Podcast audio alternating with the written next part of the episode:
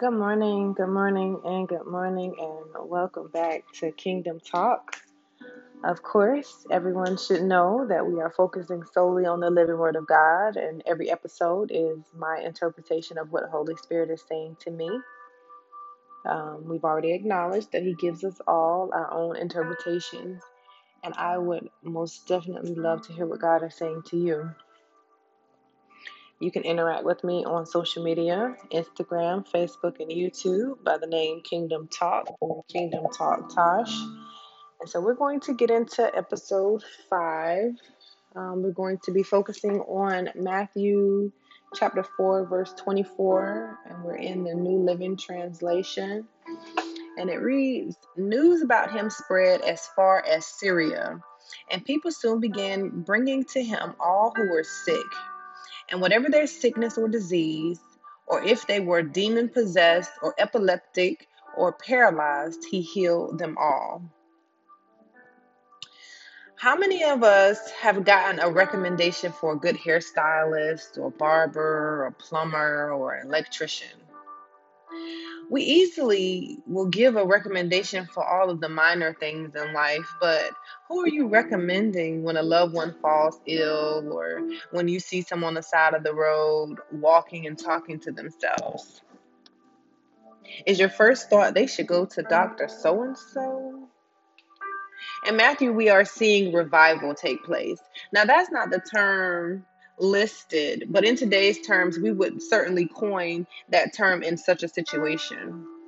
If you check the news in many areas, revival is taking place as you listen to this podcast.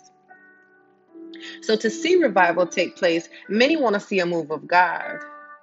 But many of us experience a move of God in our lives daily. But we give God's credit to the doctor or to your employer or to your friend, or some would even say an angel. Some of us just say something, something or someone happened. Somebody did it. So why is revival not happening in your city, in your town, in your region? Here in Matthew, it says news of him spread. So then could it be we're not spreading the news of how God healed our bodies, how he renewed our mind, how he increased our finances, and everything else that he's done for us? If I called my mom and I mentioned my, my drain in the in the kitchen has backed up all over the house, and she begins to give me a recommendation attached to a personalized story about how good this plumber is, how much more powerful would it be if I called my mom and mentioned, "I've been feeling really depressed lately," and she began to recommend Jesus along with a personalized story? That, you guys, is how revival begins. What if all it takes is you to share your testimony about how God has healed you, delivered you, and set you free, for the next to want to try God for themselves? Too many times we are embarrassed about how far God has brought us from, or how low we were, or even we may have been dealing with a demon wreaking havoc in our lives, but your testimony is not for you. It's for the person next to you. It's for the random person at the grocery store. It's for the homeless person on the corner.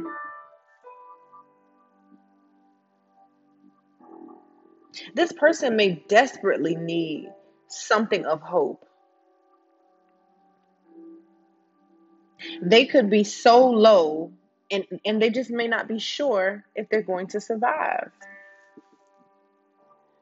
Are you spreading the news about how God has healed you?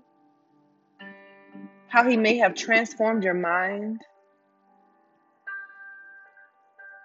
Be a part of, or be the beginning of, revival in your area.